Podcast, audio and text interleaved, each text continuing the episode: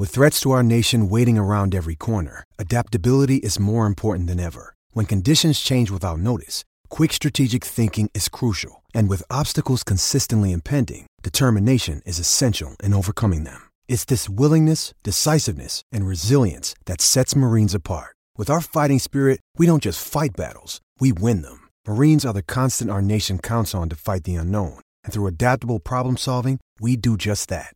Learn more at marines dot com. At Jared, we know devotion isn't a once-a-year occasion, and once the flowers have wilted and the chocolates have disappeared, you'll still want them to know how much you care. Dare to give a gift that lasts this Valentine's Day with our incredible selection of jewelry. From delicate rose gold to bold black diamonds, Jared has hundreds of pieces under two hundred ninety-nine dollars and exclusive collections you won't find anywhere else. Shop online or find a store near you at jared dot com and dare to be devoted. Hello, everyone, and welcome to another edition of Troy Nunes is an Absolute Podcast. I'm your host, as always, John Casillo, and with me today is Dan Lyons. Hello, hello, hello. Happy, uh, well, I guess we're actually technically like two days away from the start of the college football season. Yeah, like, I mean, Cal Hawaii is going to be lit, North Dakota State and Charleston Southern or whatever. You're not going to be able to cover North Dakota State doing anything because of their draconian media relations department. But yeah, those games will happen. Yeah, Cal Hawaii kicking off, what, like ten Eastern on Friday night? It's going to be wild. Just how we drew up the start of the college football season, obviously. It's fine with me. It's seven p.m. here. It'll be seven p.m. for me, too. I'll be out uh, in your ah, time zone. That's for right. That, so. Forgot about that. So yeah, enjoy that. Um, all right, as we've uh, alluded to for weeks now, this is the Syracuse football preview episode. Full season, full roster, only Syracuse. Might make a Tulane joke, who really knows? But for the most part, we're going to keep it to Syracuse, um, as we rarely do around here. Yeah, this is this is the one that you uh, you should be tuning into if you usually you know download our podcast. Obviously, you should download it, uh, and then skip to the tip, skip to the the patented Tulane jokes and us crapping on U S C and everything else we do every week. Uh, so this is the one for, for the actual Syracuse fans here. Yeah, we, we get two of these per year. Um, we get the, the football and basketball season preview episodes. And a lot of you listen to those, which I guess should be a hint to us, but we don't take it. And that's why we'll continue to talk about off-topic things. Oh, good times. Yeah. Anyway, he's jumping right into the roster. Obviously, we don't have to preview the coaching staff. Um, for those who want to get like a full rundown of everybody, have a uh, pretty good article, at least if I don't say so myself, from, at this point, like May. Um, coaching staff preview, running down the entire staff for Dino Babers, kind of his history, everybody else's history. Most of these guys have been together for a while, which means they can hit the ground running, which is great because it's going to be a huge transition for this program, um, as we've been discussing all summer. Um, Dan, quarterbacks, there really isn't a mystery. I think Eric Dungey's the starter, but maybe we talk about at least who's behind him because I definitely think there's a lot more of a storyline to those guys. Yeah, I mean, well, first off, congratulations to uh, newest scholarship player on the Syracuse football team, Zach Mahoney. Yeah, way to go, who Zach. Obviously acquitted himself quite well for a fourth-string walk-on last year, especially and and for just quizzically uh, stepped up and had his best games against L S U and Clemson, you know, as one does. um, uh, so yeah, I mean, Zach did some really nice things last year. I think you know if you're not giving a scholarship to a walk-on, it's hard to you know make a much better case for anyone else than Zach Mahoney, and obviously. Just based on like social media and stuff, the team obviously absolutely adores him. Um, I don't know. Had to, I forget if we've named captains this year, but it seems like Mahoney's like probably going to be one, even if he never starts another game for Syracuse. That just seems like that kind of guy, which is uh, you know someone that's easy to root for. Um, and and obviously he's a very different player than Eric Dungey. But uh, if we have to thrust him back into things, I mean, you at least know you're going to get someone with like some guile and, and a little bit of like, you know, I I, I don't like to like. go for like the total immeasurables, but he, he is kind of like a you know a big moment player at least. Um, so hopefully we can ride Eric Dungey because he is like the super talented uh, guy who looks like could be the quarterback of the future and the present. Um, but if not, I, I think we're at least fairly uh, content with what we have behind him. Yeah, I mean, I'm not going to say that you know that injuries can't happen, But I do feel that as far as injuries go, um, I think we paid our dues. I just, I don't want to see this again. Please, no. I can't, I can't, I can't do this for, for the how many it's straight season. It just, it, no, please, no. Yeah, I mean, hopefully with, hopefully just the Babers offense being uh, such a different animal and being uh, more, you know, there's more timing involved. You're going to have more quick passes. Um, hopefully that just, like, the actual nature of the offense will help reduce injuries to the quarterback. Um, I am interested to see. I mean, we've we've kind of gotten good reports on, on Mahoney playing, and that's interesting because Babers throws the ball so much, and obviously Mahoney was more of an option guy last year. Um, running the ball was definitely his forte, so uh, I, I don't necessarily want to see uh, what Mahoney would do in this offense. I think Dungey is kind of tailor-made for it. It just works out really well that he's the quarterback that they're inheriting. Obviously, they didn't recruit him. Um, but it, it is an interesting question, you know, how the rest of this uh, quarterback group fills in, considering none of them are guys that Babers wound up bringing into the program himself. Yeah, and, and to be honest, you know, Babers has never really built a program on his own either, and that's worked out pretty well.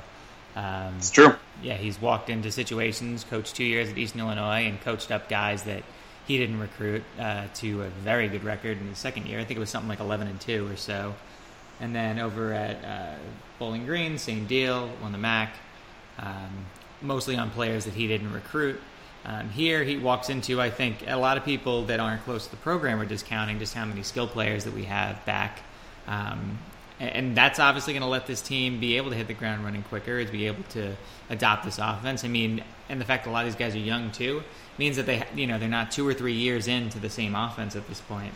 They're guys that can easily kind of adapt to, to a new system. And I think Dungey, between that, uh, the fact that he showed himself to be pretty smart last year, I mean, he was calling his own plays for a little while, um, while Lester's offense was kind of going off the rails. Because if not him, then who?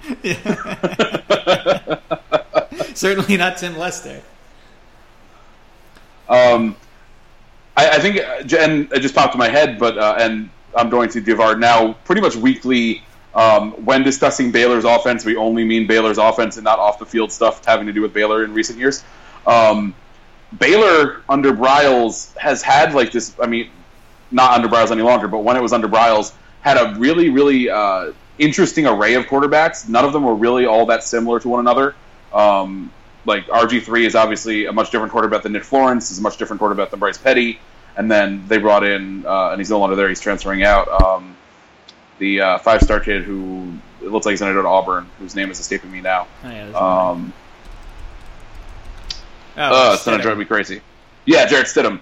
Um, so they're all, those are all like really different players with different skill sets and varying degrees of like dual threatness. Um, like Petty, all of them are pretty athletic, but uh, Petty kind of sat in the pocket more, where uh, obviously Griffin ran all over the place. And obviously Bryles and Babers aren't the same person, um, and Bryles is, you know, hard to find a much more of an offensive mastermind than that, but uh, the offense is based on the same things, and Bryles was able to make it work with uh, a very a wide array of quarterbacks, and, and Babers is kind of done the same thing. Um, Jimmy Garoppolo and uh, Matt Johnson are not all that similar to what uh, he had at Baylor under Bryles, and they're not that similar to Eric Dungey, so um, I do think this is a, a scheme that Um, there are different wrinkles based on the abilities of the quarterbacks, but it can work with a pocket passer, it can work with a scrambler, it can work with a lot of different skill sets, which is nice because that kind of opens up the uh, that broadens the horizons of what you can recruit, and uh, it you know you're less limited to you know we have to find this one exact player. Oh, very much so, and I think you know like you said, it's the variance is great. The fact that Dungey has even allowed himself to vary already, I think we're going to see, like you said, it's a quick release. We're going to see less running because there's going to be less designed quarterback runs, which I think everyone can agree is a good thing, despite Dungey's um, ability to take off. I think having it having it to be having it less prevalent keeps him safer, but it also could make it more effective. Um, the fact that he's put on a good fifteen pounds of muscle or so um, in the offseason is great, because I think, and as Steve Ishmael seemed to be very anxious to point out, he uh, he can take more hits, and that sounds nice, but I'd rather he didn't. Um, but, you know, even with the quick release, we'll have to see, and we'll get to the offensive line in a little bit, but with, with a renewed offensive line, there's certainly going to be some growing pains, um, where I think this offense is going to, you know, kind of develop more um, over time is, you know, as long as we'll see if Dungey is the quarterback over the course of the next three full seasons, um, or whether someone like a Rex Culpepper or a Tommy DeVito, one of those guys who are much more drop back and a lot less, uh, you know, run centric, whether guys like that are able to play their way up the depth chart. And receivers wise, um, you know, you and I have talked about it a little bit. Um, it seems that the mold is going to turn less away from, you know, maybe guys with the body type of, of Steve Ishmael or uh, an Eric Phillips or Grizzly Esteem, but more towards someone like uh, Maryland transfer uh, Anva Etatao, who I'm sure will butcher his name a million times throughout this year. I'm really trying. Um, but you look at someone even on staff uh, who played receiver for Babers, like Lanier Sampson. Um, you know, I think that guy, maybe a little bit bigger receiver, um, is probably what we're going to be veering toward eventually, even if it takes a couple of years. And, and based on the recruiting you're seeing, it looks like Babers is already had has that vision kind of in mind and, and taking hold for twenty seventeen. Yeah, I mean, I, I expect to see a lot of four-wide sets, and it, it does seem based on the recruiting, and that's kind of like the best way you can really uh, envision what this offense is supposed to be in an ideal world, because you kind of see the players that Babers is choosing rather than the players that are, you know, given to him.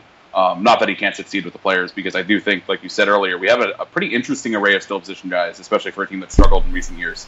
Um, but with the receivers, it, it really is like two very distinct positions, the uh, between the flankers and the slot guys.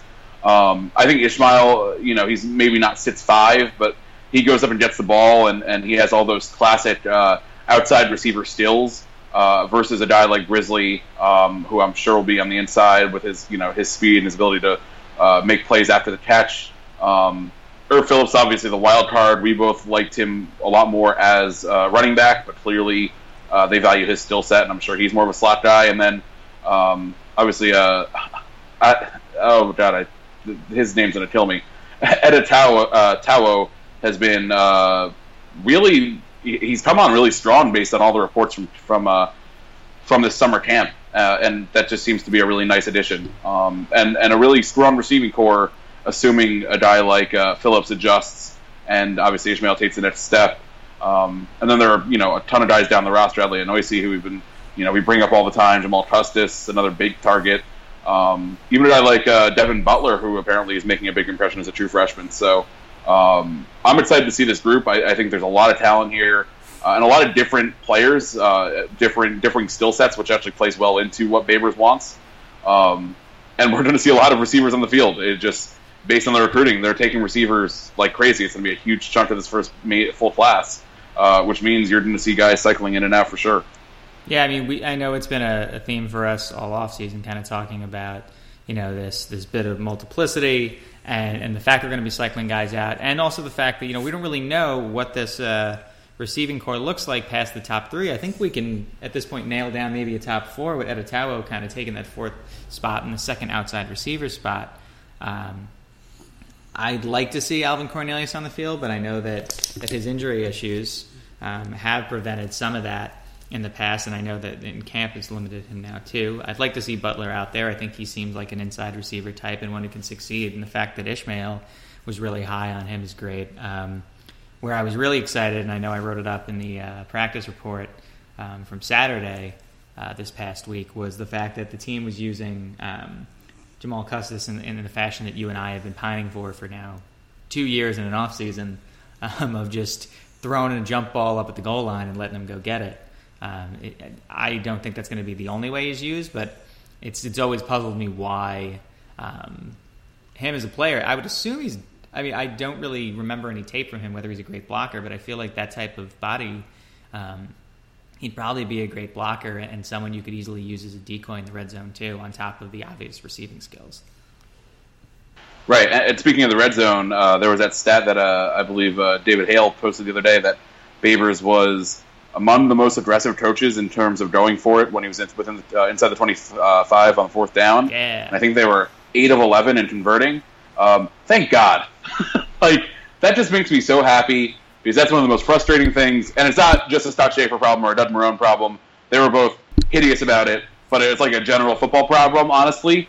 And having a coach who understands, like, basic mathematics and basic statistics and probabilities and is willing to go for more points and converting and not relying on college kickers, oh, makes me so happy. And I'm so excited to see it happen the first time, and I hope we go for it every single time. And I don't even care if we never convert. I, I hope we go for it literally every time we're in the situation where it makes sense. If so, I ever have to uh, see a fourth and one punt inside the fifty again, I'll I'll be uh, very, very happy. I it oh yes, thank thank God for that. Or um, third and thirteen punt. Oh my God! Why have you done this to us, football gods? Why did you do this to Syracuse? I think the third and thirteen punt may, bothers me less than the fourth and one punt, honestly. Like, the fourth and one punt is so awful.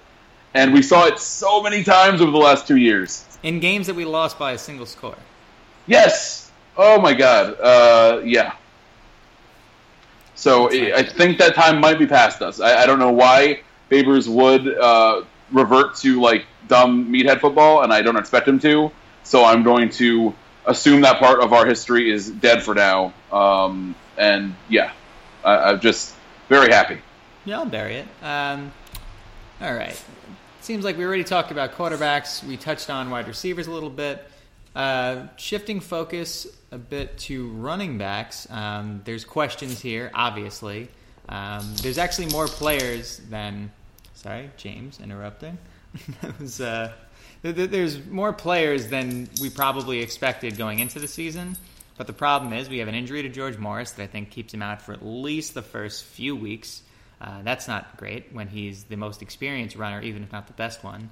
Um, and then we have a lot of walk-ons. Um, Otto Ziccardo and Winston Lee, um, both are there. I think Lee might get more burn than Ziccardo only because former track star, um, a guy who fits the, the mold for an athlete for Babers, um, still, I think both of them get much more burn um, on kick returns probably, while hopefully we don't have to really dive any deeper um, on the depth chart than Dante Strickland, Jordan Fredericks, and Mo Neal, who have all had their moments um, in camp, in spring ball, um, and obviously in the case of Strickland and Fredericks, we've seen what they can do on, in the game, and we're uh, I think we're both pretty excited about uh, the prospect of both of them, you know, kind of splitting carries and maybe a twelve and twelve or fifteen and fifteen situation, depending on how much Baron Neal gets. Yeah, it, I think if everyone stays healthy, this could be a really nice group. I think they all complement each other very well. Um, just reading the tea leaves on how camp has gone, it seems like Strickland kind of has a, a grip on that, like, R B one um, spot, just, you know, based on the fact that he got... I wouldn't say limited carries last year, but I think he could have been used more.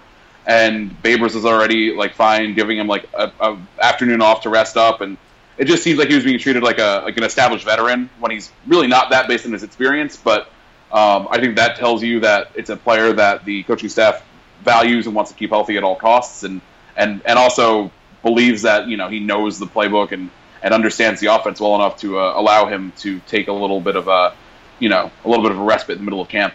Um, I think Jordan Fredericks, I really liked what I saw from him last year. Obviously, there were, you know, he has uh, issues with, you know, some, you know, making sure he stays in the weight range that the staff wants him, but really powerful runner, uh, nice compliment to Strickland, who is more of a balanced guy. He's, you know, a speed guy, even though he does have some, some decent size too. And then Neal, uh, just seems like a, you know, a lightning bug type, um, you know, really fast, dynamite electric, uh, four four speed, um, and he's and he's smaller. He's five nine. Uh, his size, I feel like, could be an issue as a true freshman, uh, just because you know he's pretty slight. But um, if anyone's watched his film from high school, where he was absolutely dominant in North Carolina, he's like totally electric. So those those three guys are all quite different runners, and I, I look forward to seeing all of them, and I expect to see all of them this year. Uh, and hopefully Mo can get a lot of carries against Colgate, because that would mean that we uh, beat up on those guys. Yeah, and you know what? I mean, if Neal is going to put up some great numbers against anybody, I would think it would be Colgate. That's not to doubt his long-term abilities, but point out that, you know, he's he's only... I mean, he's been on campus since January, but you only spend that much time in a college weight room. The more time you spend in a college weight room, the more muscle you're going to be able to build up, the more good weight you're going to be able to gain. Um, you know, Neal's kind of sitting around at one sixty-nine right now, according to the official roster. Uh, that's not really where you want um, any college running back. Uh, the, the one plus for him, I guess, is the way the, the run game is designed, where it's mostly dives. You're not really going to see a lot of stuff around the edge, which I think was was what um, how players were woefully misused in, in the previous offenses under Schaefer, um, how they were injured in the previous offenses under Schaefer. I think you're going to see a lot of dives, and that helps because, um, you know, the offensive line, especially, um, you know, on the interior, I feel, uh, much more experienced, much stronger, uh, Jason Emmerich in particular, um, over at the center position. So running behind him, you know, somebody like Neal who can quickly find a gap and exploit it um, could really help him out. Uh, we'll see how he comes along. I do think that he gets carries. I think that he'll probably get some throws out of the backfield. But yeah, I, I think we see Strickland and Fredericks. I'm also curious to see, again, like you said, can Fredericks keep off the weight, and also how the weight loss for him um, affects his ability to run between the tackles. Um, it did seem like last year, he, you know, the, the fat back moniker, he wasn't really a power back necessarily, but he was a guy you could be, you could count on a little bit in short yard situations. Uh, because Joel Shaw wasn't able to show up on campus, we don't really have one of those this year. Uh, so I'm very curious to see if... Um, you know, this staff decides to continue to use uh, Fredericks in that capacity, or if maybe we start seeing some special um, tankish packages that come in with uh, some of the linebackers or maybe some of the uh, defensive linemen.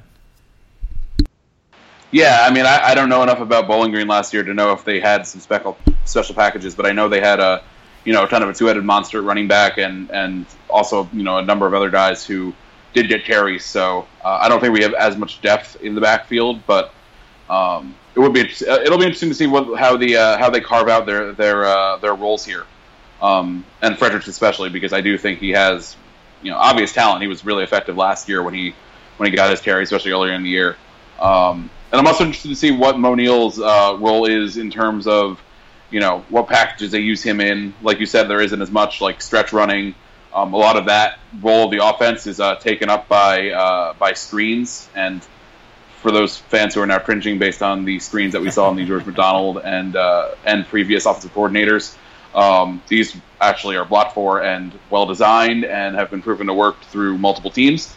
Um, I almost wonder if, if we might see Mo Neal stretch out, like uh, if they want to go, you know, obviously the team's going to want to move fast, maybe in certain packages, Neal uh, goes into the slot and, you know, acts as a receiver. Uh, I have no idea if that is the case or not, but it does seem like he has the most diverse skill set and, and could be a guy that could uh, be utilized as a as a matchup problem on the outside occasionally. I would agree. Um, kind of last on the offensive side, um, the linemen. I think everyone's a little concerned about uh, the fact that we're replacing three starters from last year, but at the same time, and I think, you know, this is something that you and I talk about occasionally. Uh, the fact that we've had so many injuries over the last couple of years after a lot of stability before that has allowed a lot of guys to get experience, even if not starts. Um, I think it's pretty fair bet you're going to see Jason Emmerich at center, Omari Palmer at the right guard position. Uh, but then elsewhere, uh, there's definitely going to be some dice rolls. Um, I think McGloster and Lasker have obviously seen the field. Uh, Aaron Roberts seems like your clubhouse leader for the left guard position. Um, in general, this does seem like our deepest group. It's too deep. Um, I, I would argue at every single position. Maybe center gets a little dicey. Um, but, yeah, beyond that, I really like the offensive line. I think that, you know, Bill Connolly pointed this out in his own preview, this is as good a year as any uh, to hit reset on the offensive line, uh, given all the newness um, of the system and, and all that's required um, in terms of, you know, stamina and weight loss and all that, that, uh, that a lot of these offensive linemen have really taken to heart and, and, and embraced, which is great to see.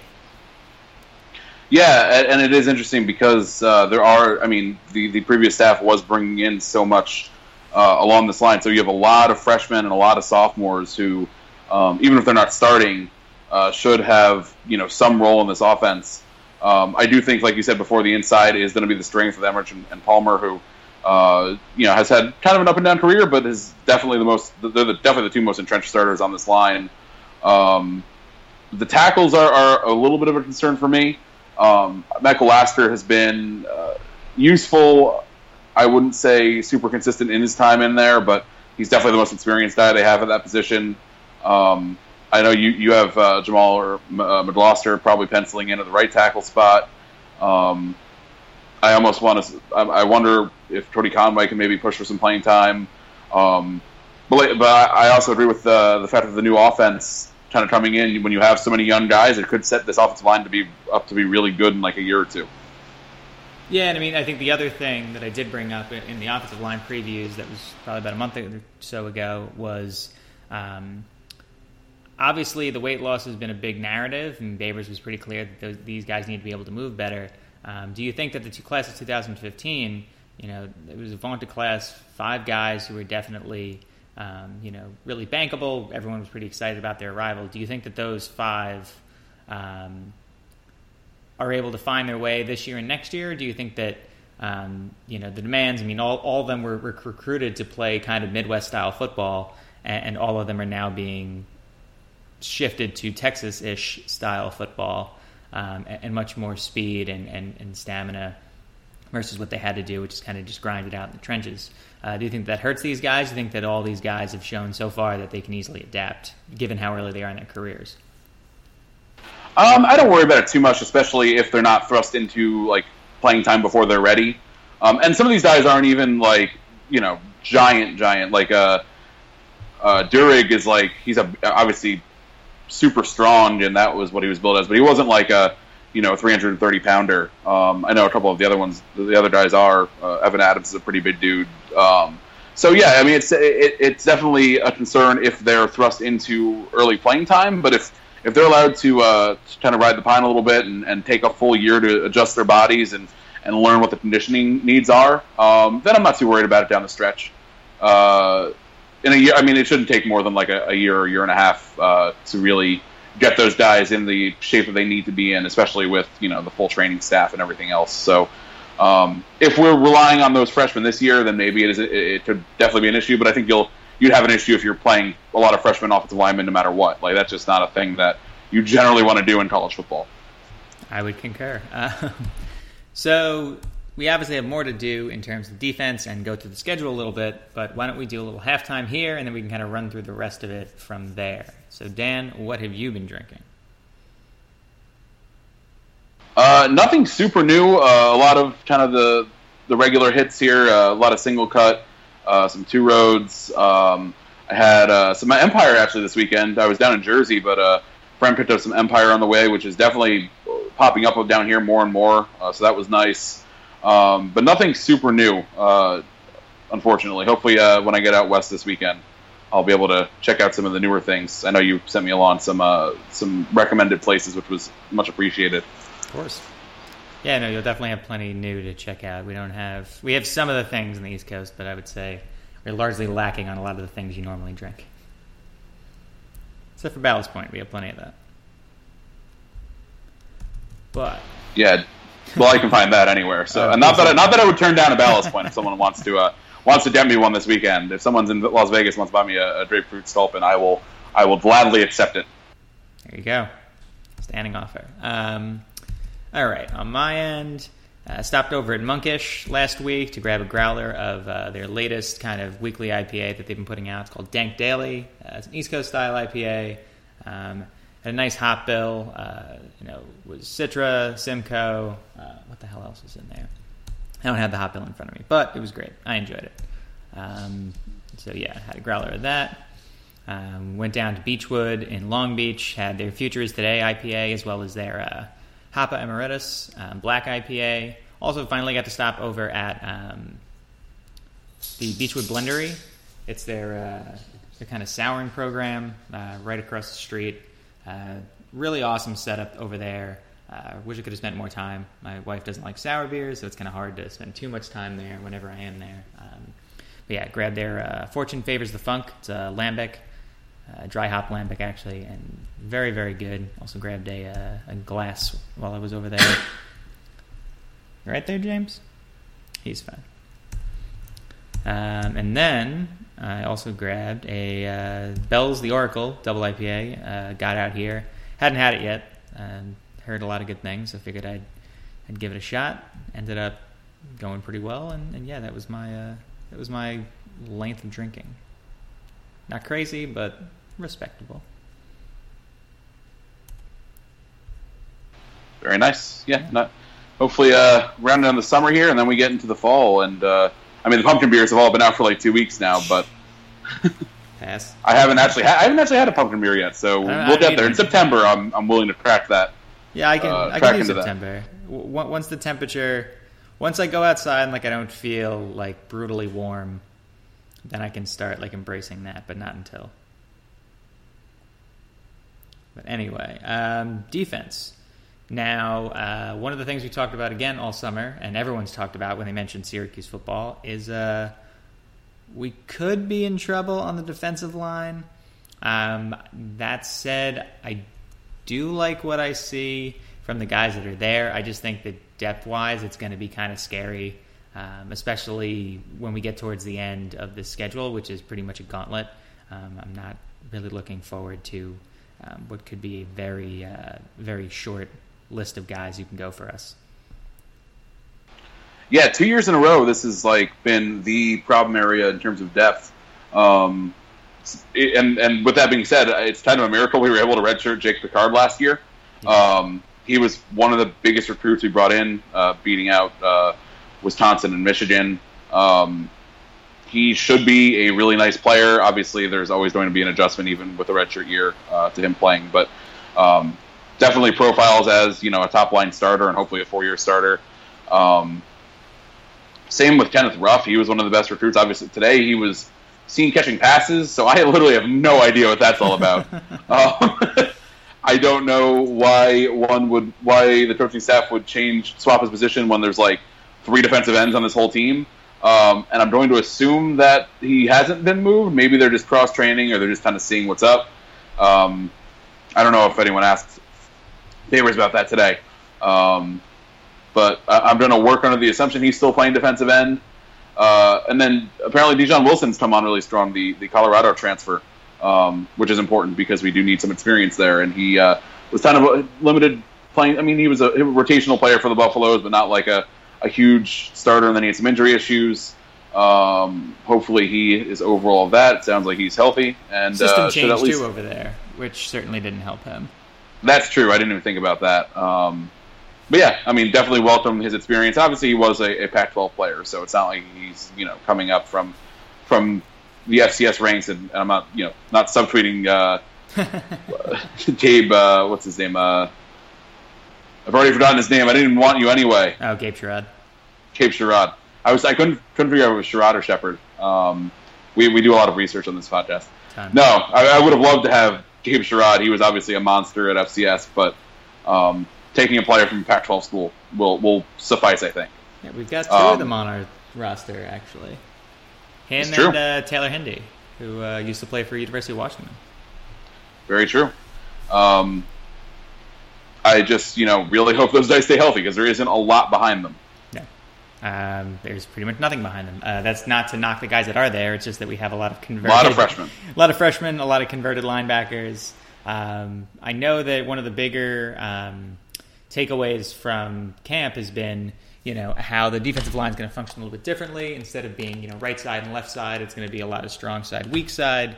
Um, that should allow for um, some very different looks. You could see, I mean, I think that right now, at least on paper, I think our three most talented linemen um, are probably Stephen Clark, Chris Slayton, and Caden Samuels. Obviously, they all play defensive tackle.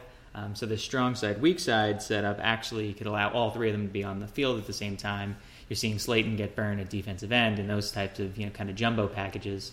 Um, and I know we discussed this a couple weeks ago on the podcast, so I won't go into it too much. But um, having these different looks sounds like, again, it's great to hear that, you know, Babers' system is is very pliable. It's not rigid. It has the ability to adapt to its personnel. And you're seeing it on the defensive uh, side, too, with guys like that. But I also think that there's plenty of, you know, speed that, that you can easily plug in. Um, if you wanted to get away from that big line, I think all of our uh, defensive ends that were recruited this past year are definitely on the not too slim, but slimmer side, more of like your traditional kind of outside linebackers um, in maybe a three four. Um, it doesn't mean that they're built, that their skill set is based for that. It's just that that body type is probably more what you would see there. Um, yeah, I really like the upside of the few guys um, that were like happy about there. Um, I just think, yeah, unfortunately, we're, we're a good year off, and we really need more depth in this recruiting class, and we haven't really seen a ton of it yet for twenty seventeen, but maybe that changes. Um, nonetheless, um, if the line can stay healthy, there's a chance for improvement. If not, um, they're going to really rely heavily on the rest of this defensive group.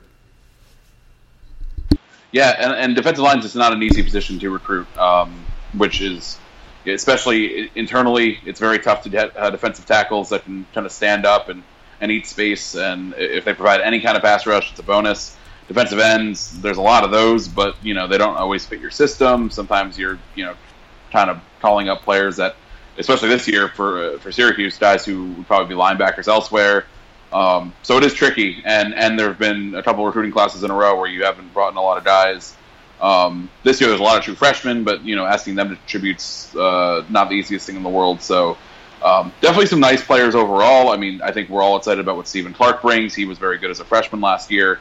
Um, Chris Slayton has obviously gotten really good reviews this offseason, and, and the aforementioned uh, guys like Ruff and Picard, but, you know, that's only four, so you, you definitely want to have more than that across the line, um, ideally, and that has been a struggle for a couple years now, um, but hopefully we, you know, the recruiting class is still fairly young, so hopefully that is a focus going forward. I would agree. Um, moving backwards now, uh, linebacker, you know, linebacker is going to be interesting, but also deep. And I think that's kind of like, it's very much just like the offensive line, um, in that you have guys back, you have a lot of depth, guys who saw snaps before. Um, you're probably looking at the three starters, Paris Bennett, um, over at, um, you know, the weak side, you're looking at Zaire Franklin probably in the middle. And then the strong side, you're probably looking at uh, possibly Jonathan Thomas. Um, There's a couple other guys who could play in there. Um, maybe a Tim Walton, who I've heard some murmurs about. Um, but yeah, Thomas is, is one of the faster guys on this defense, which is where I'm sure he, he appeals to Babers and his sensibilities. Um, and then I know Ted Taylor got some burn along with Thomas, um, kind of playing in the nickel um, over in spring ball. Uh, I feel like Taylor seemed like he showed himself at least mildly capable in coverage, which is helpful. I'm very curious to see, though, most importantly, Um, how Franklin transitions, um, especially given that like the fulcrum of this whole uh, Tampa two scheme is kind of on this middle linebacker spot. And I wouldn't necessarily say that, that Franklin's calling card, while he is a great player, that is, I don't think his calling card is, is, you know, in that coverage situation. Yeah, it's definitely interesting. I, I out of anyone on this team, I trust Franklin to do it. He's a smart player. Um, he's been very... Uh, He's, he's, you know, been a very good player for two years. Obviously, he had, he's had some struggles in coverage in the past, which makes me a little concerned. But, it, I mean, I have no doubt that he's kind of dedicated himself to this. Um, and he's a, you know, leader on the team, so it's expected of him. Um, but overall, I think you can do far worse than having Zaire Franklin in the middle of your defense. Uh, and I, I also really like a lot of these guys on the outside. Um, you brought up Tim Walton. Uh, Paris Bennett's obviously been a, a nice player for us for a couple of years. Um, Jonathan Thomas is a guy who I've really, lo- I mean, when he signed, like he's a physical monster and he's, you know, crazy speed. He just has all the tools. I'm almost surprised he hasn't put it together up until this point, but it seems like he is starting to, to get to that point, and seeing him contribute will be very exciting um, if he kind of lives up to that potential. And then you have guys like Hodge, who Hodge has played a lot. Um, obviously, he was a, a central figure in the Georgia Tech disaster of twenty thirteen that we were, uh, probably shouldn't. I mean, it wasn't even, he had the best game of anyone on that defense. Um, but, uh, yeah, I mean, that's, uh, that's I don't know why I even brought that up. That's what happened when you changed to a three four with a week. For one week. for one week after playing a four three for the better part of a decade. Yeah, that was the thing that happened. Syracuse football. Um, and then you have, I mean, you have a lot, a lot of other guys who, who could be contributors. Shai Cullen, uh, Connor Lake Thomas, physical freak, um, app, you know, really could could be a nice playmaker for this defense. Uh, we haven't seen a ton from him yet, but he could come along. He's only a freshman, so it's not a, a huge concern if he doesn't have a huge role yet. Um, but yeah, I uh, want to see Troy Henderson too. I know, like obviously we focused in on Franklin. I think Henderson. I think it speaks to where they see Hodges' strength to see him switched off the middle linebacker spot, um, and, and really kind of stress more to the outside. And I think it it speaks to Henderson. Skill set that he's going to stick around there, because I really do like, I know he was one of the, I feel like he was one of the probably three or four guys on that defense um, from the recruiting class a couple of years ago that we were really focused in on. Um, and yeah, I mean, we'll see what happens to him, but um, Henderson definitely has a lot of upside. And I think, you know, again, just reflecting on what we thought of him, you know, when he first arrived, it seemed like it'd be great to have somebody reliable behind Franklin um, to play that, that key middle linebacker spot. Yeah, and I think we have kind of uh, opposite issues from the defensive line here. Um, I think we've we've listed off like nine or ten guys who I, I would feel, if not totally comfortable, I'd be interested to see play uh, a big role this year. The question is, you know, I think the linebackers might have the biggest adjustment from the, you know, Schaefer's super aggressive blitzing four three to this Tampa two, uh, where the linebacker spot we were usually playing with smaller guys, guys who could come off the edge fast and get after the quarterback. Now it, things are a bit more reserved, and you, you want uh, slightly bigger players ideally, and there aren't a ton of them here. No. Um, and it's not, obviously not their fault. They were recruited for a completely different system, but uh, that could be something that takes a couple of years to fully adjust to.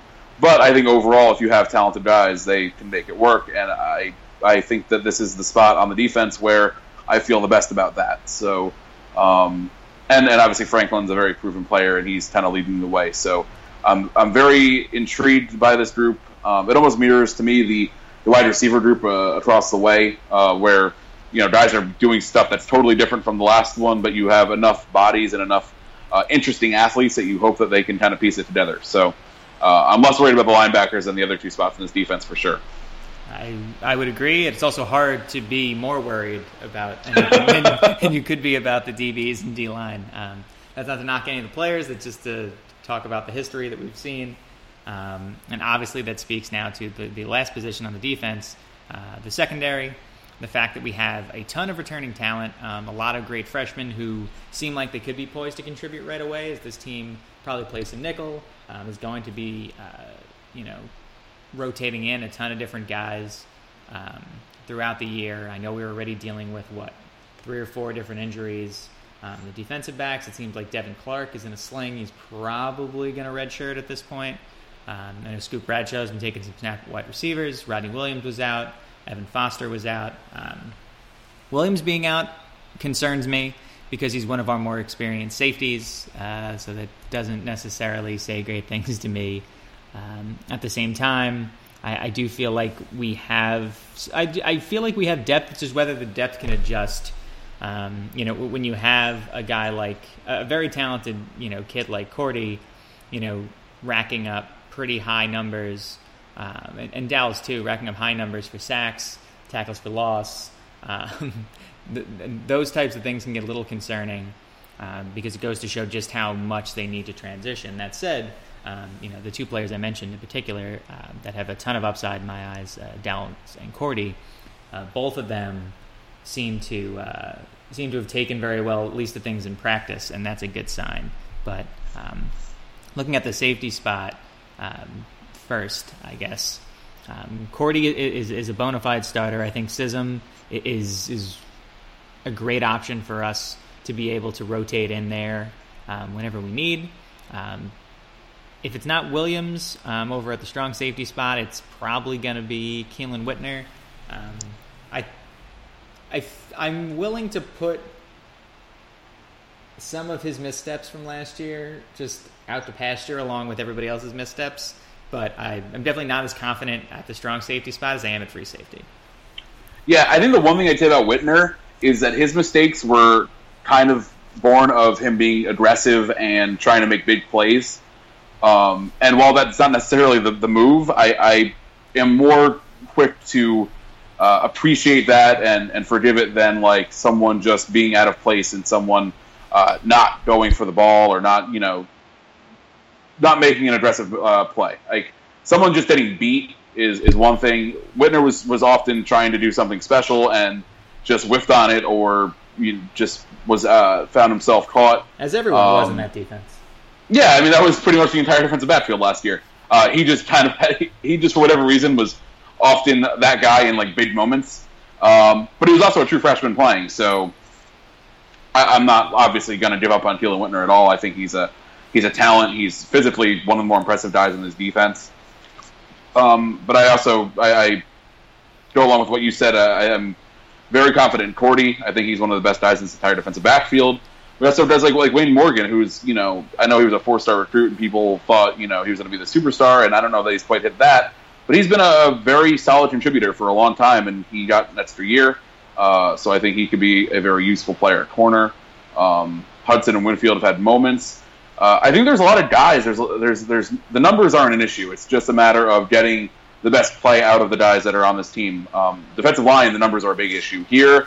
I think there are a number of guys who should be able to play. It's just a matter of getting them to you know in the right positions and, and to to make plays in that backfield where it's been a real struggle the last couple of years. And, and who knows if there's improved coaching or not or or what, but.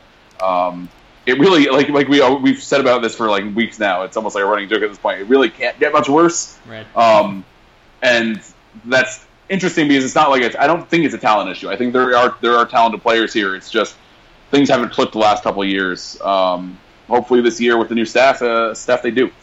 Yeah, and I mean, and that's where this isn't like hammer, you know, the defensive backs. I know like I can see be seeing it as someone that does that, I, and I know I'm I'm pretty. Uh, fast and loose with posting the, uh, the Florida State gift from last year um, whenever someone brings up the secondary.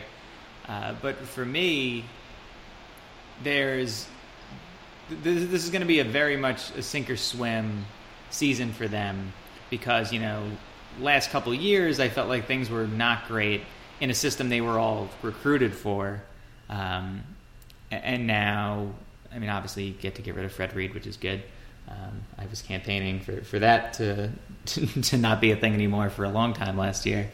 Um, I, I think if Nick Monroe can uh, can coach up the secondary as well as he can recruit, uh, then I really like uh, what we have on our hands here. I mean, like you said, there's the numbers are here, the depth's there, the experience is there too, to be honest. It just, you have to ask the question of whether or not you want that experience back given how bad things were last year. Um, I think you do. Um, experience in the secondary actually matters more Um, per Bill Connolly than most positions, um, especially on, on defense. Um, and I think in general, you know, a guy like Winfield, who definitely showed glimmers of being able to cover really well, and guys like Hudson. I mean, that was one of the, the big saving graces for me of, of some of the injuries last year, and guys like Wiggum, I mean, you didn't want them getting hurt, but when they did, that these younger guys got to step in, and I feel like it helps us out this year um, because they had that in-game experience, even if they still need some time. Uh, to transition to the new system. I mean, it really is going to just depend on you whether or not they can they can cover.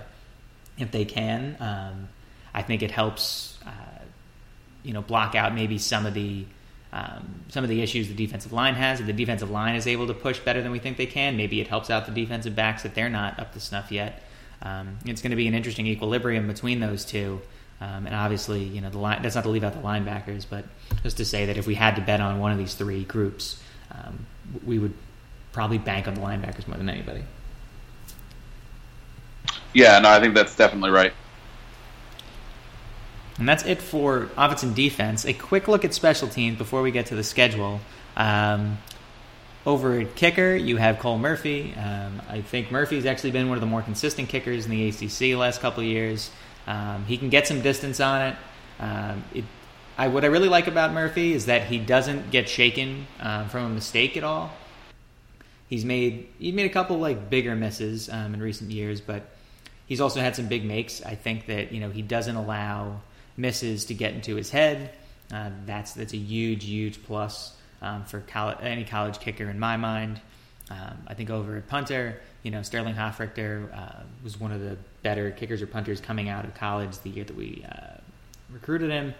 I think that he's somebody who has a long and bright future, and, and as predicted on this very show last year, Dan and I said that Hoffrichter would be a redshirt, and he was, so we'll take credit there. Um, long snapper, you know, Matt Keller, you don't really have to say much about that. Um, and then kick and punt returns, I think Grizzly is going to have a little bit more of a target on his back this year. Uh, I think they might actually try to rotate somebody else in there, potentially.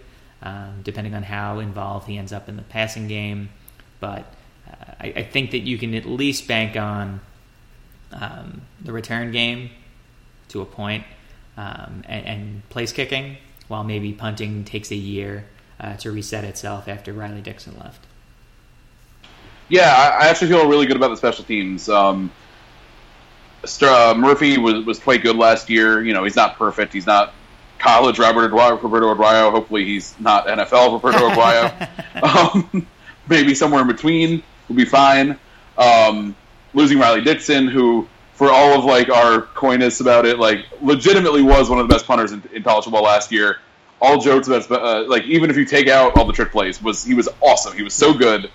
Um, there's a reason he got drafted. There's a reason he's maybe going to start for the Broncos this year. Um, but Hofferter, like you said, was a as far as punters go, a big recruit, probably one of the tops in the country.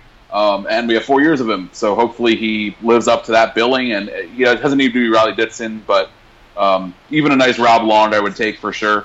um, he's probably going to have a bigger leg than Dixon. I just don't know if he's going to be able to coffin corner it as well. Because like Dixon just was so accurate with his punts, it was crazy. Um, I also don't expect him to score like three touchdowns this year, but you know, if, if he wants to, Sterling, go yeah, for why it. Not? Um, I would love to see Grizzly return as many punts as possible. He was dynamite last year. Obviously, he basically won us a Texas Bowl a couple years ago. Um, on kicks, but like though, you said, maybe somebody else. No, yeah, on kicks it's fine. I want him to see. Back, I definitely want to see him back there for punts.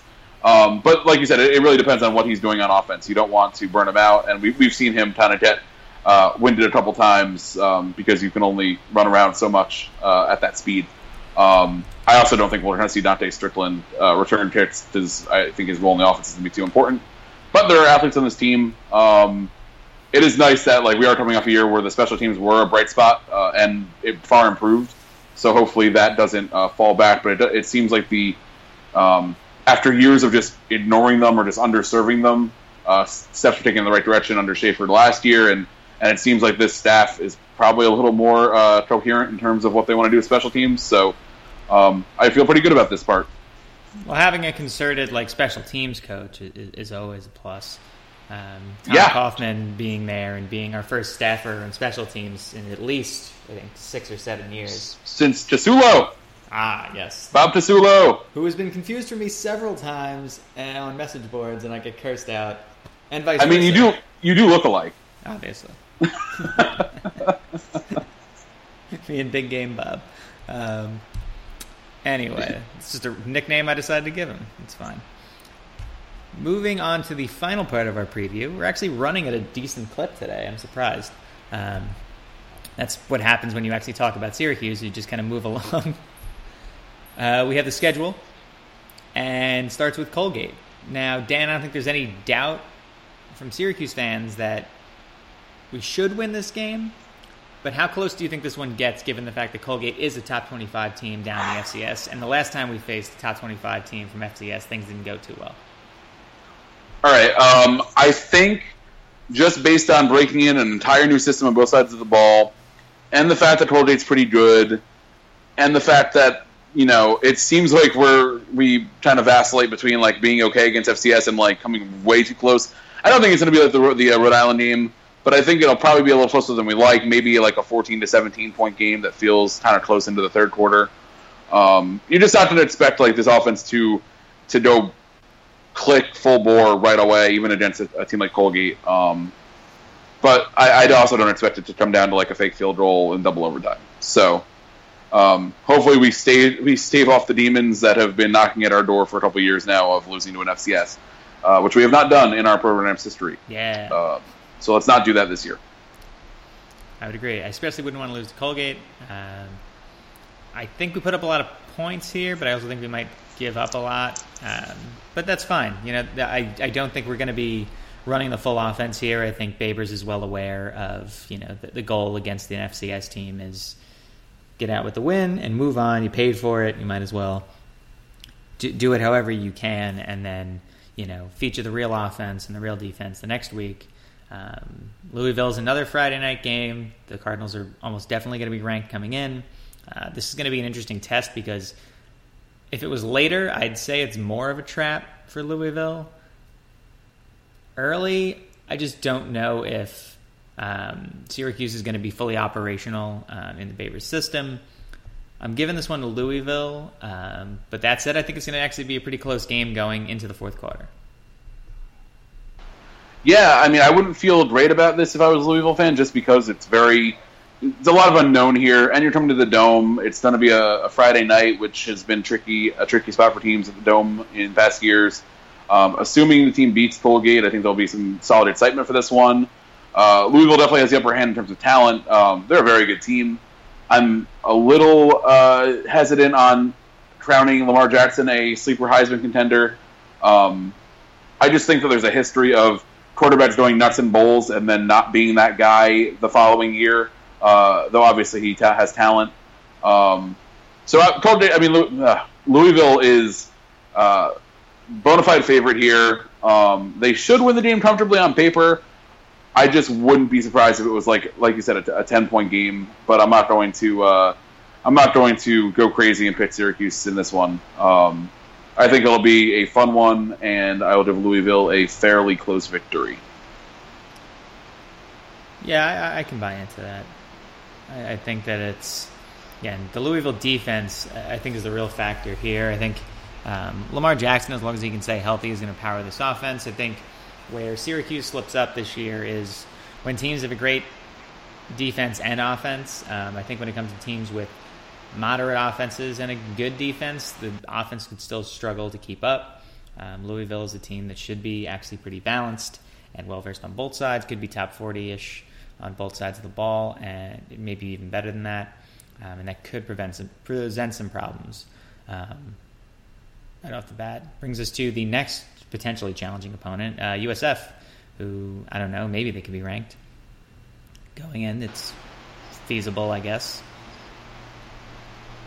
Yeah, I mean, U S F might be really good. Um, might. Yeah, we kind of turned their season around last year.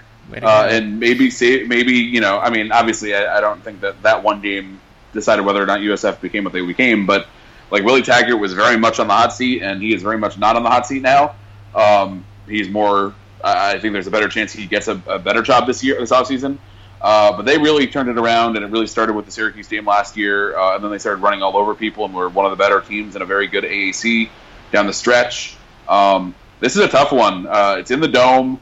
Um, they beat a, they beat the crap out of us last year. Uh, they could be better this year. Um, Everybody's back.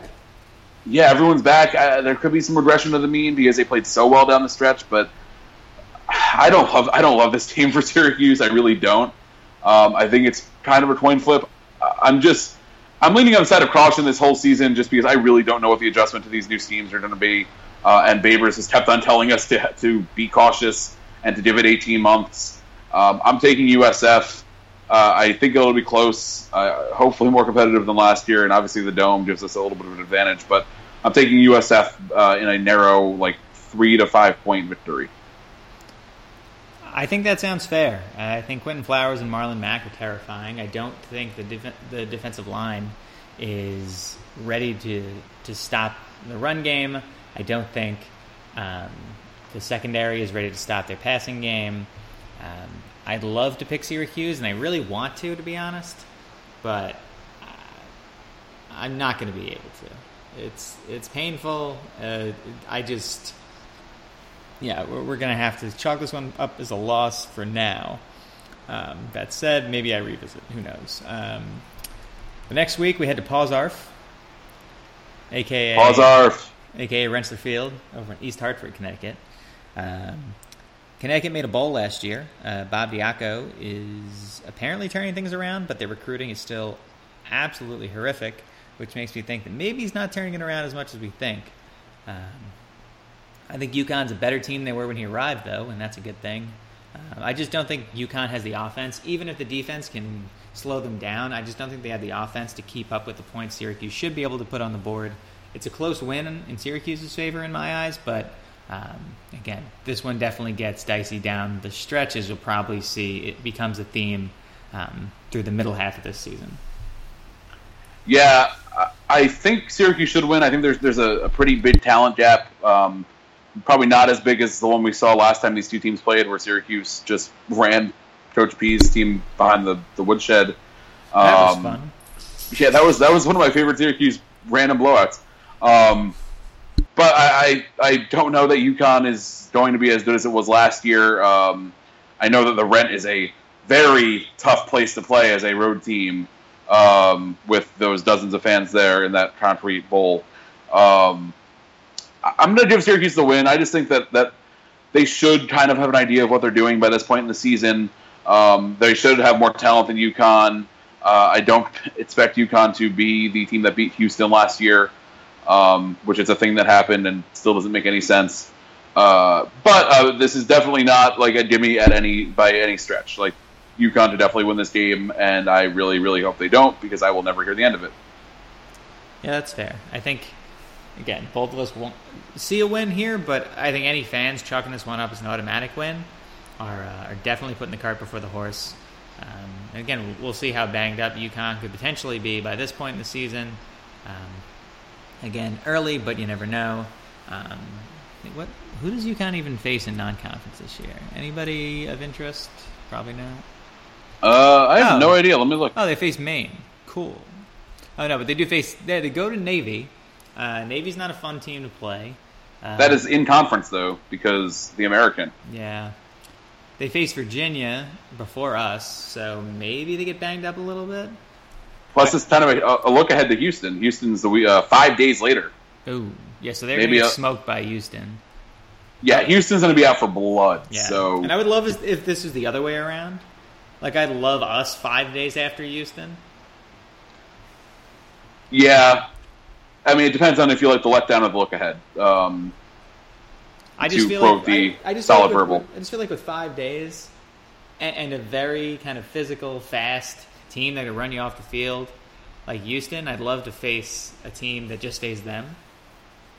That's fair. I think I, I think I agree with you. Yeah. Plus, like if, if you you figure in, in a two week, well, three week stretch, you would face Navy and Houston. I feel like that's a team you want you want a piece of. Yeah, this stretch for them is really tough. I mean, they have us, which you know I, I don't think we're like super tough, but it's still a challenging game for UConn. And then at Houston, Cincy, at U S F. Like that's a brutal stretch for UConn. Your season could be over by mid October. Especially yet, because like who knows what Navy's going to be without uh, Keenan Reynolds. But um, playing that team is never easy unless you're like super like aware of what they do. Virginia, who knows? But then like that four games, they could go on four for sure. I don't think they'll win more than one of those. U C F is probably going to be pretty bad. But then you know the A A C overall is still pretty tough, and they do have B C at the end of the year uh, in the nice renewal of the uh, hey, remember when we blocked you from getting to the A C C uh, rivalry? Yeah. Also, the hey, remember when you sued us and uh, ruined your entire athletic department's uh, future? I do recall. What a good lawsuit. The best lawsuit, some might argue. Just, yeah, there's no way frivolous lawsuits would ever come back and bite, it, bite someone. No. Oh, wait. And as always, once we start mentioning other teams, we start going off the rails. Um, they play Tulane, too. Tulane, Tulane, Tulane. So we go into October first, Notre Dame. I don't think we need to talk much about this one because I feel nope. like Notre Dame is a great defense. They have a very good offense, no matter who's playing quarterback. Um, Syracuse will not win this game. I'm sorry. Uh, it sounds like a fun concept. Maybe if Syracuse pulls a rabbit out of a hat and is four and oh, we talk about it come October, but otherwise, no. Yeah, I actually yesterday held my nose and picked Notre Dame to go undefeated and be the two seed in the playoffs. Whoa. So uh, don't think that Syracuse is going to beat them. Ugh. I, I don't like it, but I I wish Notre Dame's team, I wish that roster just got imported to another school because that team's like kind of a blast, and uh, they have the two quarterbacks, and I I'm pretty sure Deshaun Kaiser's going to play um, because Zaire can probably play elsewhere. They just have a really fun team, and. And, like, openly rooting for, like, just Notre Dame being fun is, is awful enough. Um, but I really do think that's going to be, like, I, I'd be surprised if they lose more than one game this year. And that's a tough schedule, too, and I still feel that way. Just send them to Tulane. I'd watch that team down there. Oh, man. Deshaun Kaiser playing for the Green Wave? I mean, who, who could who could imagine a better thing? Wavy the Wave would lose his goddamn mind on the top of that scoreboard. I forgot that happened. Oh, uh, they love us too much. Tulane just gives the people what they want. Yeah, they do, actually. And and their fans actually know that that's what we want, so they just hand it right to us so that we can oh. share it, and I'm fine to do so. Yep. Uh, at Wake, uh, this is never an exciting game, but it's always a win. Uh, I'll be there. You will be there. I will not, uh, unlike last time I was. Um, I feel like... If people weren't already convinced that we were better than Wake, this is going to be the game, and I say that every year. Um, S U has more talent on the roster right now. Uh, they have more talent on offense. Uh, defense, Wake might be a little bit better, but I just – Wake's defense isn't on par with some of the better defensive units um, on this schedule. I see Syracuse being able to win this one by a good fourteen to twenty-one uh, without much issue. Uh, there's always something stupid that happens in these games every year, but I, I see a fifth straight victory over the Demon Deacons for, for the Orange. Yeah, I think we outlined a couple weeks ago like why we, we actually I think worked through our, our, our misunderstanding of why Wake Forest is getting like some small amount of hype this year, um, and realized it. But like you said, like I just can't pick them to beat us until they do it, because it's been four games in a row, three as A C C rivals, and like the first one was kind of close, and then Grove got let go, and now it's not it hasn't been really all that close the last couple times with pretty bad Syracuse teams. So yeah, I just think there's there still should be a pretty big talent gap. I think Wake might have a little more experience, but it is an experience like winning, which is uh, kind of an important thing. Um, so yeah, I'm going to take Syracuse. I'm going to take Syracuse. Uh, it probably won't be a blowout, but I, I still feel like it'll be a uh, two-score win. Um, yeah. All right. The next week is uh, is kind of where this season rises and falls, I feel, in a lot of people's minds. Um, you're playing at home. Justin Fuente also brings in kind of an up-tempo offense to a team that wasn't necessarily built for it. Um, I think they have one of the better receivers in the conference in Isaiah Ford. Uh, the quarterback situation probably has some things in flux. But yeah, overall, Virginia Tech still is a really great defense, and I think that they can beat us. I don't think it's going to be by much, um, but I think that, um, you know, obviously based on how fast the, the offense comes along and everything else, um, this could be a team that uh, that could kind of be a speed bump for Syracuse and, and, and be maybe the loss that when we look back we say, damn, like, that one got away, and it's probably why we didn't go bowling. Um, if S U ends up at around five and seven, yeah, maybe like that Duke game a couple years ago. Cool. Um, yeah, not great.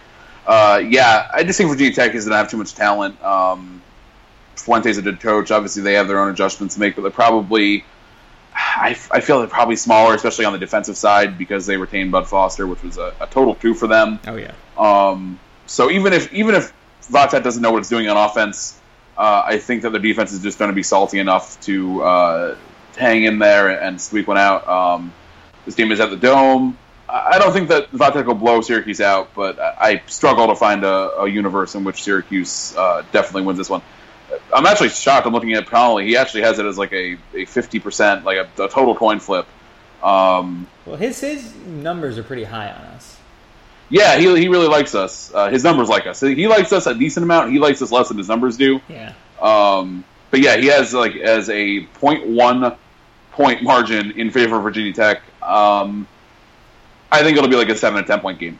Yeah, and I, yeah, I think you know, and Bill even admits this himself. The the only issue with the numbers if they're looking everything on its face, you don't they can dig as far as they can dig, and, and I think in the case here. Um, and why it's so high on Syracuse is because, you know, you look at production on both sides and there's a lot returning. Um, and, that, and that's where I think we get a huge boost. I think the fact that he still saw us as a tier ahead of, you know, the likes of Duke and Wake and, and B C um, and Virginia are all big positives for us. But, yeah, I, I don't think – I don't think we're on the same plane with Virginia Tech just yet, given that Tech's been able to recruit better talent than we have for many years on end at this point. Yeah, I think that's probably right, and that's probably the difference here. Agreed. Moving on to at Boston College. Uh, I hate that this game is not the last week. I understand why, though, and it'll be back next year. Uh, we've both been on record as B C not being everything they're cracked up to be.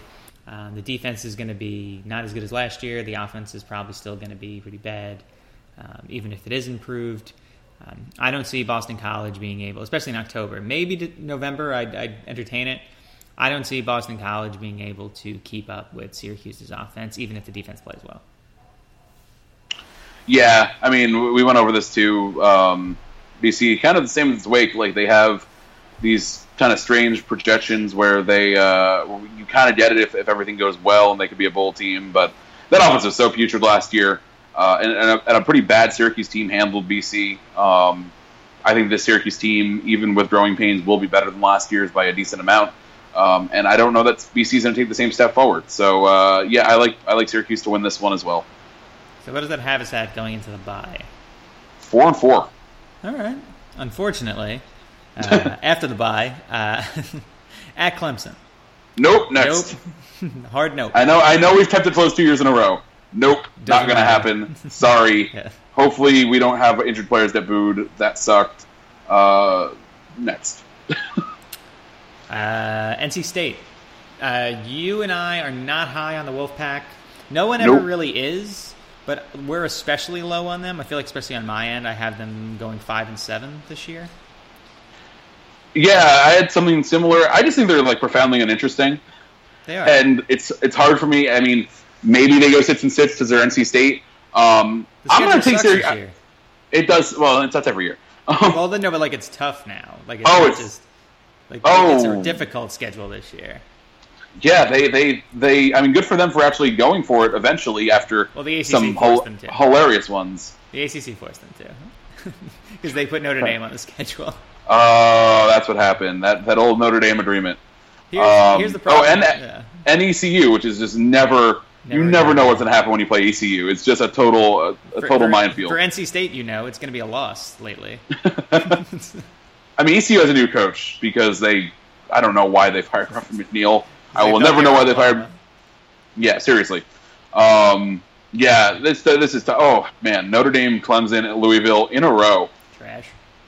You're done. Oh, oh. And then B C, which is not, a, not like a, a pencil-in win. Um, I mean, they should win at home. But then Florida State. So yeah, maybe maybe just after that that gauntlet, and even B C, like they might not beat you, but they'll beat you up a little bit. But look at um, that, but then after the series, and then they have Miami and U N C after us. Holy shit!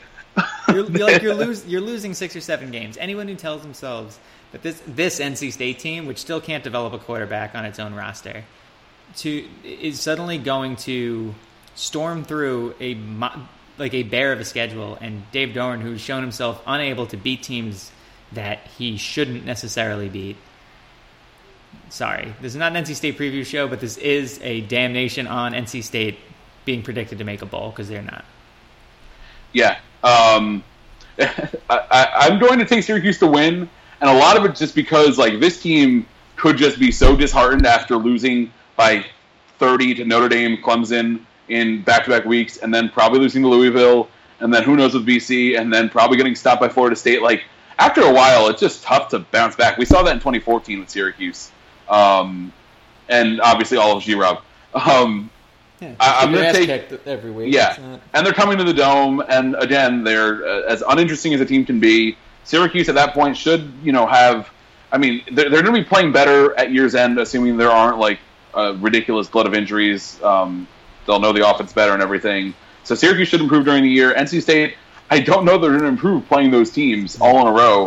Uh, I'm taking Syracuse for the mild upset um, to get to five wins, uh, and I think we'll all feel really good about good about that game afterwards. And that'll be, I think that'll be the game. And N C State's not like a huge upset or anything, but like I think that'll be the game where everyone's like, okay, we see where the, we see the light here. Um, we feel really good about this. Obviously, we have two really tough games coming up, but the season was a nice step forward. And we are pretty pretty all in on Babers right now.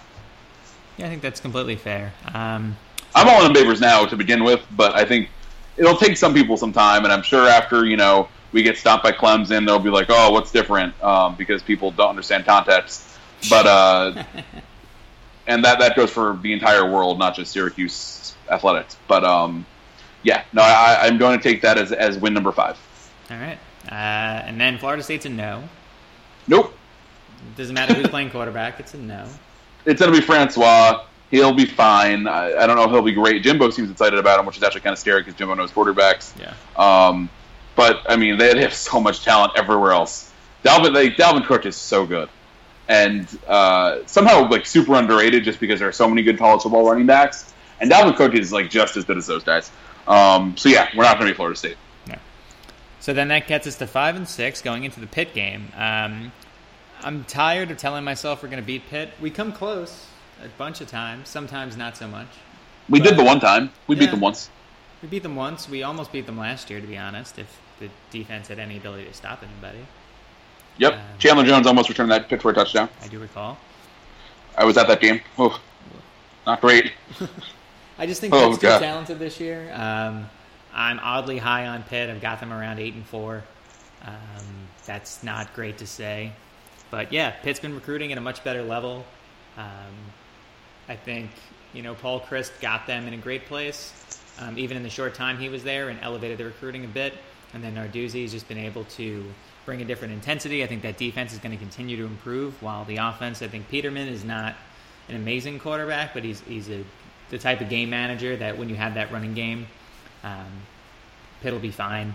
Uh, I think especially given, you know, the likely inclement weather that they're going to have um, shortly after Thanksgiving over in Pittsburgh. Uh, I don't see this offense really being able to respond well to that. I don't think they get blown out, but I don't I don't see Syracuse getting the sixth win, unfortunately. Yeah, uh, unfor- I, I, we're just of similar minds with all this stuff, but I think it's probably because we talk for an hour plus every week about all this. But uh, yep. I like Pitt. I, I'm weird with Pitt this year. Um, I think I like I like the idea of Pitt being good this year for whatever reason. Um, I think Narduzzi's defense. Yeah, I mean, I don't mean like I, I want them to be. I just like for some reason the idea uh, just. It seems like they should be like an eight nine win team this year, and I know a lot of people are predicting them to be such. Peterman scares me a little bit. I, I don't, uh, in terms of hitting that prediction, I, I feel like he just might not quite be what they need. Um, the running game should be really good, especially if James Conner is able to be even like sixty percent of what he what he is when healthy. Um, and if he steps on the field at all, it's, it's amazing. Um, Ollison's really good. Um I think there's a chance Pitt lets down a little bit this season, but I, I agree. I think they're they're better than Syracuse at this point. They're a little bit ahead in the development curve. And that's um, why that's why Narduzzi's going to go coach Penn State next year. Sure, sounds about right. James Franklin. I mean, doing anything more likely than more likely than going to Vanderbilt, like we predicted uh, last week. Yeah, I'd, uh, if I had to pick somewhere, I think I'm putting my money on uh, on Penn State right now. That'd be a good hire for Penn State. That would be a good hire. Oh, I, I, I, oh, oh my! I didn't even think about the implications. Oh, Pitt fans would be. Oh God. The rage. Pitt fans would they? Would Pitt even exist? They would. Would, would, the, would the school just stop fielding football if they lost their coach to Penn State? No, they'd hire Scott Schaefer. Oh gosh, he's so hard nosed. Such a hard nosed city. Scott, Scott Schaefer just is. He is. He is. He is. You know, he's from Ohio. He's nearby. He's a. He's a He just defines what it means to be a, a Pittsburgh if person. Pittsburgh was a human being. Plus, there's no way Scott Schaefer wouldn't just start saying yins all the time. Oh, God. All right, that that that that, that alternate dark timeline is another episode. I know we've already... That sounds like a great... Hold on. Are we calling the situation in which Dino Babers gets to face Scott Schaefer on a yearly basis a dark timeline? Because oh, no, that is a actually, tremendous timeline. Th- yeah, this is much better than the Edsel Bowl. It's, it's something like that that there's like five percent of our fan base that go root for Pitt. You know who you are. Oh, God. Good. We should just uh, this should just splinter off into it. We should probably just edit that part out, but that's fine. It's fine. We're not awful people, I swear. Anyway, um, so that was it. Five and seven, uh, but an encouraging five and seven. And we, five and seven with like a couple of legitimate swing games, like U S F. Yeah. U S F's a swing game for sure. Bot Tech uh, is a swing game for sure. Pitt's a swing game. Like there's a path to six wins here. Um, I don't love them winning any of those games in year one of Babers, and you have, also have to like assume they beat everyone else. But like they they could definitely make a bowl this year. Um, I'm not going to bet on it, uh, but I, I think this will be. I, I draw a lot of parallels to that oh nine First Maroon team. Like they went four and eight. But the bowl game, the, the bowl was right there. You knew how they could have done it, and you still felt like way happier about how, where the direction things were going in. And obviously, it's a very different team in terms of uh, scheme and everything. But I think like I, I expect at the end of the year we'll feel pretty good about where Syracuse football is, uh, no matter what the record is. I would agree. I think that's a good place to end it. Yes, very uplifting. Indeed, uh, Dan. As always, it's uh, it's been a pleasure. Sometimes too much of one, but. A pleasure nonetheless. Yes, always. I'm very excited to get into uh, regular season podcasts where we still don't talk about Syracuse as much as we probably should. Exactly. That's fine. Anyway, that was Dan. I'm John. Thanks for listening to Troy Nunes, an absolute podcast. Um, yeah, we'll uh, talk to you next week about Colgate. Woo!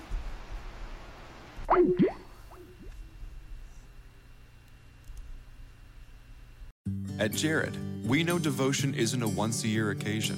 And once the flowers have wilted and the chocolates have disappeared, you'll still want them to know how much you care. Dare to give a gift that lasts this Valentine's Day with our incredible selection of jewelry. From delicate rose gold to bold black diamonds, Jared has hundreds of pieces under two hundred ninety-nine dollars and exclusive collections you won't find anywhere else. Shop online or find a store near you at jared dot com and dare to be devoted. At Jared, we know devotion isn't a once-a-year occasion, and once the flowers have wilted and the chocolates have disappeared, you'll still want them to know how much you care. Dare to give a gift that lasts this Valentine's Day with our incredible selection of jewelry. From delicate rose gold to bold black diamonds, Jared has hundreds of pieces under two hundred ninety-nine dollars and exclusive collections you won't find anywhere else. Shop online or find a store near you at jared dot com and dare to be devoted.